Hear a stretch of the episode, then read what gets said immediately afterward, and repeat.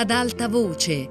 Valentina Carnelutti legge Tra donne sole di Cesare Pavese. Seconda puntata.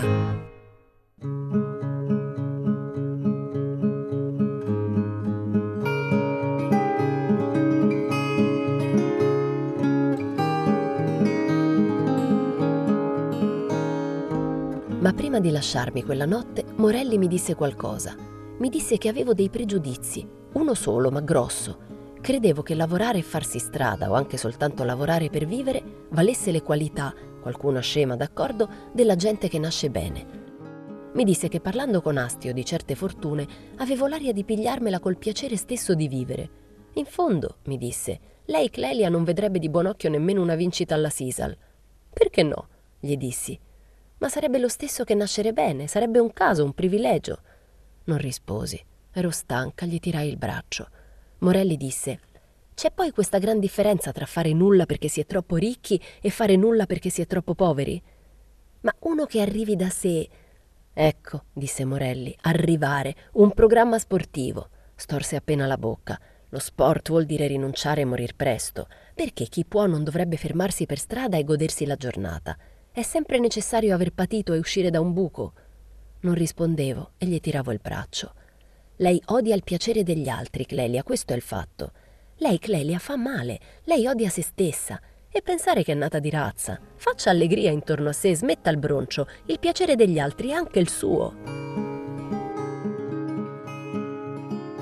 L'indomani andai in via Po, senza annunciarmi, senza telefonare agli impresari. Non sapevano che ero già a Torino volevo avere un'impressione schietta di quel che era fatto e di come era fatto.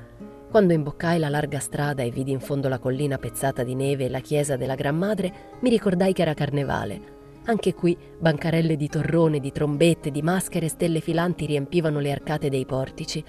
Era fresco mattino, ma già la gente formicolava verso la piazza in fondo dove ci sono i baracconi. La via era ancora più larga di come la ricordavo la guerra aveva aperto una buca paurosa, sventrando tre o quattro palazzi. Sembrava un piazzale, un avvallamento di terra e di pietre dove cresceva qualche ciuffo d'erba e si pensava al Camposanto. Il nostro negozio era qui, sull'orlo del vuoto, bianco di calce senza infissi, in costruzione. Ci trovai due decoratori seduti per terra col bianco berrettino di carta. Uno scioglieva della biacca in un bidone, l'altro si lavava le mani in una vaschetta di fortuna sporca di calce. Mi guardarono entrare senza scomporsi. Il secondo aveva la sigaretta infilata sull'orecchio. Il geometra, dissero, non viene a quest'ora. Quando viene? Prima di sera non viene. Ha un lavoro alla Madonna di campagna. Chiesi se loro erano tutta la squadra. Mi guardarono i fianchi con qualche interesse, senza levare troppo gli occhi. Battei il piede.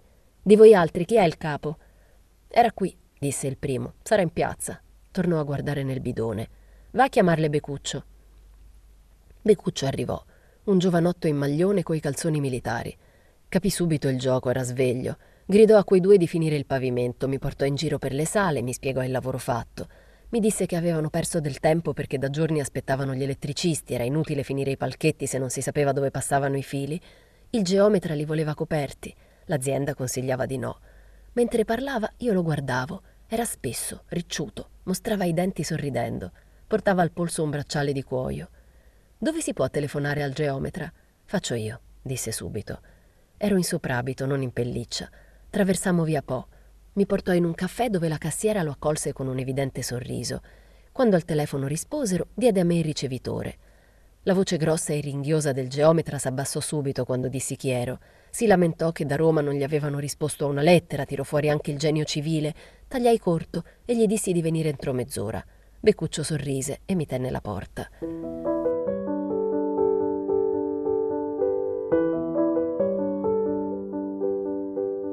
Passai tutto il giorno nell'odore della calce. Rividi i progetti e le lettere che il geometra squadernò da una borsaccia di pelle. Con due casse Beccuccio ci aveva fatto una saletta al primo piano. Presi nota dei lavori imminenti, preventivai le scadenze, parlai con l'uomo degli impianti. Si era perduto più di un mese. Finché dura carnevale, diceva il geometra. Tagliai che alla fine del mese volevamo il negozio. Ripassammo le scadenze. Avevo prima interrogato Becuccio e mi ero fatta la mia idea. Anche con l'uomo degli impianti mi ero messa d'accordo. Il geometra dovette impegnarsi. Tra una discussione e l'altra giravo le stanze vuote dove adesso gli imbianchini lavoravano in piedi. Ne era sbucato un altro paio dal cortile. Scendevo e salivo una fredda scala senza ringhiera, ingombra di scope e di barattoli, e l'odore della calce, un odor vivo di montagna, mi dava alla testa, quasi che questo fosse un mio palazzo. Da una vuota finestra dell'ammezzato intravidi via Po, festosa e affollata in quell'ora. Era quasi il crepuscolo. Mi ricordai la finestretta del mio primo atelier, da cui si spiava la sera dando gli ultimi punti con la smania che venisse quell'ora e uscir fuori felici. Il mondo è grande, mi dissi forte, senza saper bene il perché. Becuccio aspettava discreto nell'ombra. Avevo fame, ero stanca del veglione di ieri e Morelli probabilmente mi aspettava all'albergo. Senza dir nulla per l'indomani me ne andai. Passai mezz'ora tra la folla. Non camminai verso Piazza Vittorio, fragorosa di orchestre e di giostre. Il carnevale mi è sempre piaciuto fiutarlo dalle viuzze e nella penombra. Mi ricordai molte feste romane, molte cose sepolte, molte sciocchezze, di tutto questo non restava che Maurizio, quel matto Maurizio, un equilibrio e quella pace. Restava che ero così a zonzo, padrona di me, padrona di girare Torino e fermarmi e disporre per l'indomani. M'accorsi camminando che ripensavo a quella sera 17 anni prima, quando avevo lasciato Torino, quando avevo deciso che una persona può amarne un'altra più di sé Eppure io stessa sapevo bene che volevo soltanto uscire fuori, metter piede nel mondo e mi occorreva quella scusa, quel pretesto per fare il passo. La sciocchezza, l'allegra incoscienza di Guido quando aveva creduto di portarmi con sé e mantenermi, sapevo già tutto fin da principio. Lo lasciai fare, provare, dibattersi. L'aiutavo persino, uscivo prima dal lavoro per tenergli compagnia. Quello il mio broncio e malvolere, secondo Morelli. Avevo riso e fatto ridere tre mesi il mio Guido. Era servito a qualcosa? Nemmeno di piantarmi lui era stato capace. Non si può amare un altro più di se stessi. Chi non si salva da sé non lo salva nessuno. Ma, qui Morelli non aveva torto, nonostante tutto ero tenuta a ringraziare quei giorni. Dovunque fosse, morto o vivo che fosse, dovevo a Guido la mia fortuna e lui nemmeno lo sapeva. Avevo riso alle sue frasi stravaganti, a quel modo che aveva di inginocchiarsi sul tappeto e ringraziarmi di essere tutta per lui e di volergli bene, e gli dicevo non lo faccio apposta. Lui disse una volta i favori più grossi si fanno senza saperlo. Tu non li meriti, dissi. Nessuno merita qualcosa, mi aveva risposto. Diciassette anni, me ne restavano almeno altrettanti. Non ero più giovane e sapevo quel che un uomo, anche il migliore, può valere. Riuscii tra i portici e guardai le vetrine.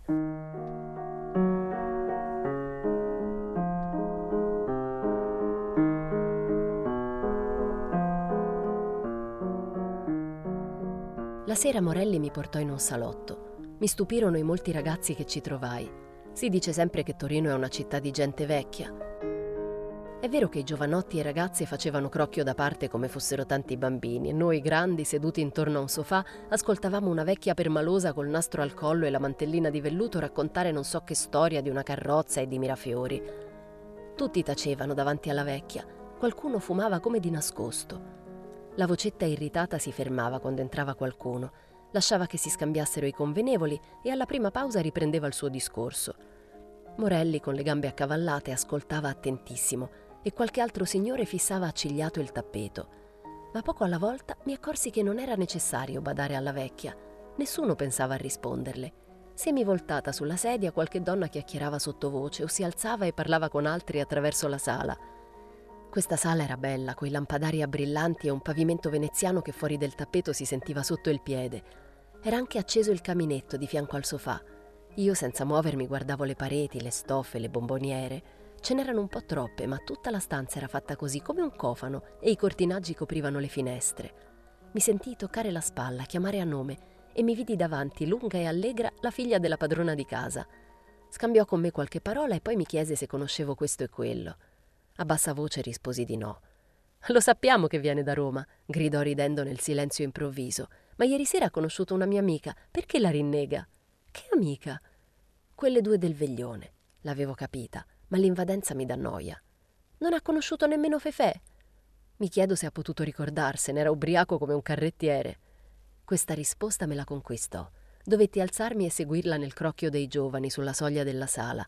Mi fece dei nomi, Popè, Carletto, Teresina. Mi diedero la mano seri seri e osseccati e attendevano che qualcuno parlasse. Il profluvio di parole con cui la bionda mi aveva strappata al sofà non mi impedì di sentirmi anche qui un'intrusa, eppure sapevo da un pezzo che in questi casi c'è sempre chi sta peggio. Dentro di me maledissi Morelli e mi sentii cadere il cuore. Rividi la vita di Roma, rividi il veglione e la mia faccia nello specchio quel mattino. Mi consolai con via della Basilica e che al mondo ci potevo star sola e che insomma questa era gente che non avrei mai più visto. La bionda stessa ci guardava imbambolata e mi parve delusa. Poi disse: Su, ditevi qualcosa. Per vent'anni che aveva e tanta voglia di ridere era poco, ma non conoscevo Mariella e la sua tenacia. Era nipote della vecchia del sofà. Si guardò intorno ed esclamò: Dov'è Loris? Cercate Loris, voglio subito Loris. Qualcuno andò a cercare Loris. Gli altri ripresero a parlare, chi inginocchiata contro la sedia, chi seduta. Un giovanotto con la barba a mosca teneva il campo e difendeva dalle ragazze un loro amico assente, un certo Pegi, che quell'inverno aveva spalato la neve sui viali, per ingaggiarsi, diceva lui, per eccentricità, dicevano loro. Ingaggiarsi che vuol dire? Pensavo quando arrivò Loris a testa bassa. Aveva al collo la farfalla nera, faceva il pittore mi venne il sospetto che la sua importanza tra quella gente nascesse tutta dalla farfalla e dalle sopracciglia pelose. Guardava male, come un toro. Fece un breve sorriso. Mariella piombò su una sedia e ci disse: Su, su, parliamo dei costumi. Quando alla fine ebbi capito di che cosa si trattava, una ragazza strillando più forte degli altri si mise a spiegarmelo, feci finta di nulla e sorrisi impassibile. Ormai Mariella e gli altri parlavano loro. Senza costumi e senza scene non si può, Gigionate, allora è preferibile la Carmen. È meglio che facciamo un ballo in costume. La parola poetica deve echeggiare nel vuoto. Ma di voi altri chi l'ha letto? Diede un'occhiata all'altro lato della sala dove la vecchia, irritata, parlava, parlava al suo cerchio di gente e i signori nel riflesso del camino fissavano il tappeto, le donne si agitavano e tra le mani erano comparse le prime tazze di tè. Da noi Loris disse adagio non si tratta di rifare il vecchio teatro, non siamo tanto civili, si tratta di dare la nuda parola di un testo, ma senza messa in scena non possiamo perché anche adesso in questa stanza così, vestiti tra queste pareti, facciamo parte di una messa in scena che dobbiamo accettare o respingere. Qualunque ambiente è messa in scena, anche la luce. E allora recitiamola al buio, strillò una ragazza. Mentre Loris parlava in quel modo, Mariella si alzò e scappò a sorvegliare il servizio, poi chiamò le ragazze. Rimasi sola con pochi e quell'Oris che adesso taceva e sorrideva disgustato. C'è qualcosa nell'idea del buio, disse uno. Guardammo Loris che guardava a terra. Sciocchezze, disse una piccola signora seduta, foderata in un vestito di raso che valeva più di molte parole. Si va a teatro per vedere. Date o non date uno spettacolo. Aveva occhietti di libidine che ridevano in faccia ai ragazzi. Il pittore non degnò quel discorso e cambiò espressione, disse villanamente che il tè non lo voleva, voleva invece un bicchierino. Arrivavano intanto le tazze anche da noi e Mariella posò una bottiglia di cognac sul caminetto. Mi chiese se avevamo risolto qualcosa. Dovevo risolvere, dissi. Non so mica. Mariella gridò: Ma lei deve aiutarci, lei che si intende di mode. Un movimento generale dal sofà segnalò che qualcosa accadeva.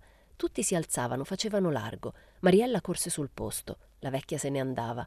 Non sentii quel che disse, ma una bella cameriera la prese a braccetto. Lei picchiò in terra col bastone, si guardò intorno a fatica con gli occhi vivi e tra gli inchini le due partirono, piano, a saltelli. La nonna vuole che teniamo aperte le porte così ci sente dal suo letto, disse Mariella ritornando fresca fresca. Vuol sentire i dischi, la conversazione, la gente. È così innamorata dei nostri amici. Alla prima occasione bloccai Morelli in un cantuccio e gli chiesi che idea avesse avuto. Già imbronciata? disse lui. Meno di lei che si è assorbito la vecchia. Comunque, non dica male della vecchia, osservò Morelli. Di donne clementine se ne vedono poche, sono morte da un pezzo. Lo sa che donna Clementina è figlia di una portinaia, è stata attrice, ballerina, mantenuta e dei tre figli che ha fatto al vecchio conte uno è scappato in America, l'altro è arcivescovo, per non parlare delle figlie. Poveretta, e perché non si ritira in campagna? Ma perché è spiritosa, perché le piace comandare in casa sua. Lei Clelia dovrebbe conoscerla. È così vecchia, fa paura. Per questo bisogna conoscerla. Se ha paura dei vecchi, ha paura di vivere. Credevo mi avesse portata a conoscere quegli altri. Morelli guardò nella sala i gruppetti seduti, le coppie che confabulavano in fondo. Fece una smorfia e brontolò. Si beve già? Quella sera non si parlò più della messa in scena.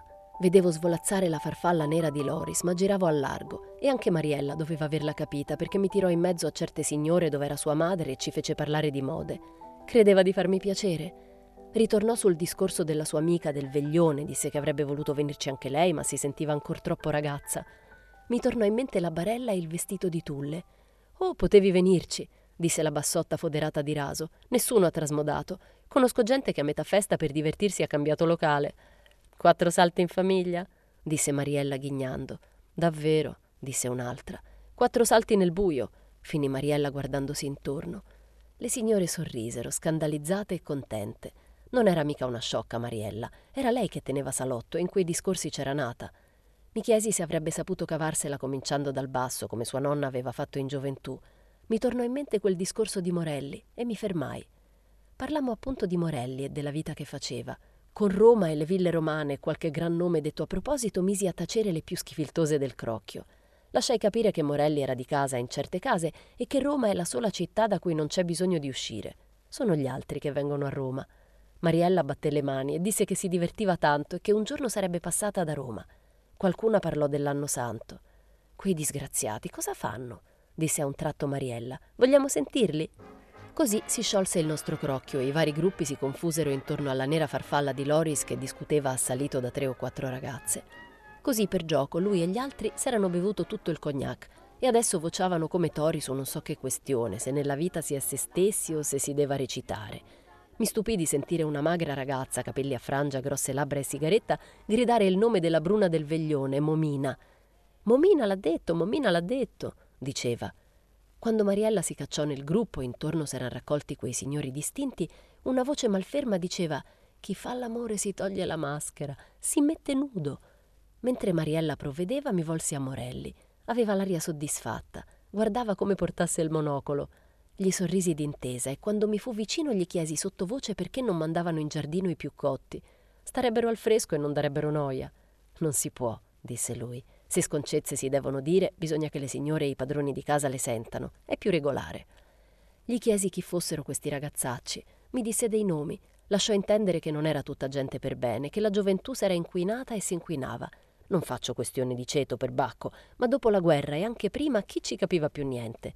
Secondo lui ci si poteva mescolare alla gente soltanto sapendo bene chi fossimo noi.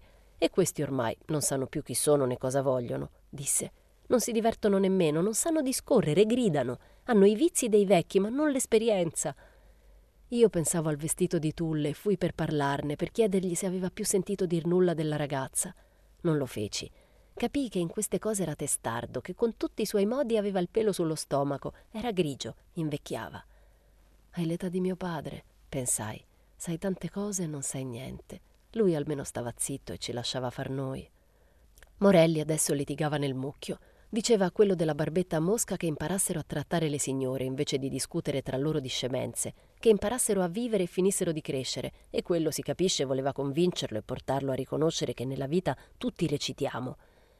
Non avevo mai visto Morelli così seccato. Le signore si divertivano. Colsi al volo Mariella, che sorrideva disinvolta a un signore preoccupato, e la presi in disparte e le dissi che noi, cioè io, avrei voluto salutarla e ringraziare della serata. Si stupì e mi disse che però voleva rivedermi, che voleva parlarmi di molte cose, convincermi a far qualcosa per loro e Momina le aveva già detto quant'ero brava. Non è venuta stasera, dissi per dire. Mariella si animò e la scusò, disse che s'erano telefonato, che Momina non sapeva che voleva far visita ai Mola. Lei sa, e abbassò la voce alzando gli occhi. Sì, dissi. Come sta Rosetta? Allora Mariella cambiò colore costernata disse che se conoscevo Rosetta dovevamo parlarne. Era una povera ragazza che i suoi non capivano e le facevano la vita impossibile. Era forte, piena di sensibilità, aveva assoluto bisogno di vita, di cose, era più matura dei suoi anni e lei adesso aveva paura che la loro amicizia non sopravvivesse a quella terribile esperienza. Ma lei, la ragazza, come sta? Sì, sì, si è rimessa, ma non vuole vederci, non vuole vedere nessuno. Chiede soltanto di Momina e non vede che lei. Se non è che questo, dissi, purché stia bene. Si capisce, ma ho paura che mi odi. La guardai. Quella smorfietta costernata non era per me. Sarà la nausea del Veronal, dissi allora, quando una sta male di stomaco le ripugna veder gente. Ma vede Momina? ribatté subito Mariella, mi fa rabbia. Hai da crescere, cara, pensai. Al tuo posto saprei meglio dominarmi. Rosetta, dissi, non ha bevuto il Veronal per farle dispetto. Dissi questo con un sorriso e una faccia di commiato. Mariella subito riprese il sorriso e mi tese la mano. Salutai i più vicini, lasciai Morelli nel suo crocchio tra la farfalla e le donnette e me ne andai. Fuori piovigginava e presi un tram sul viale.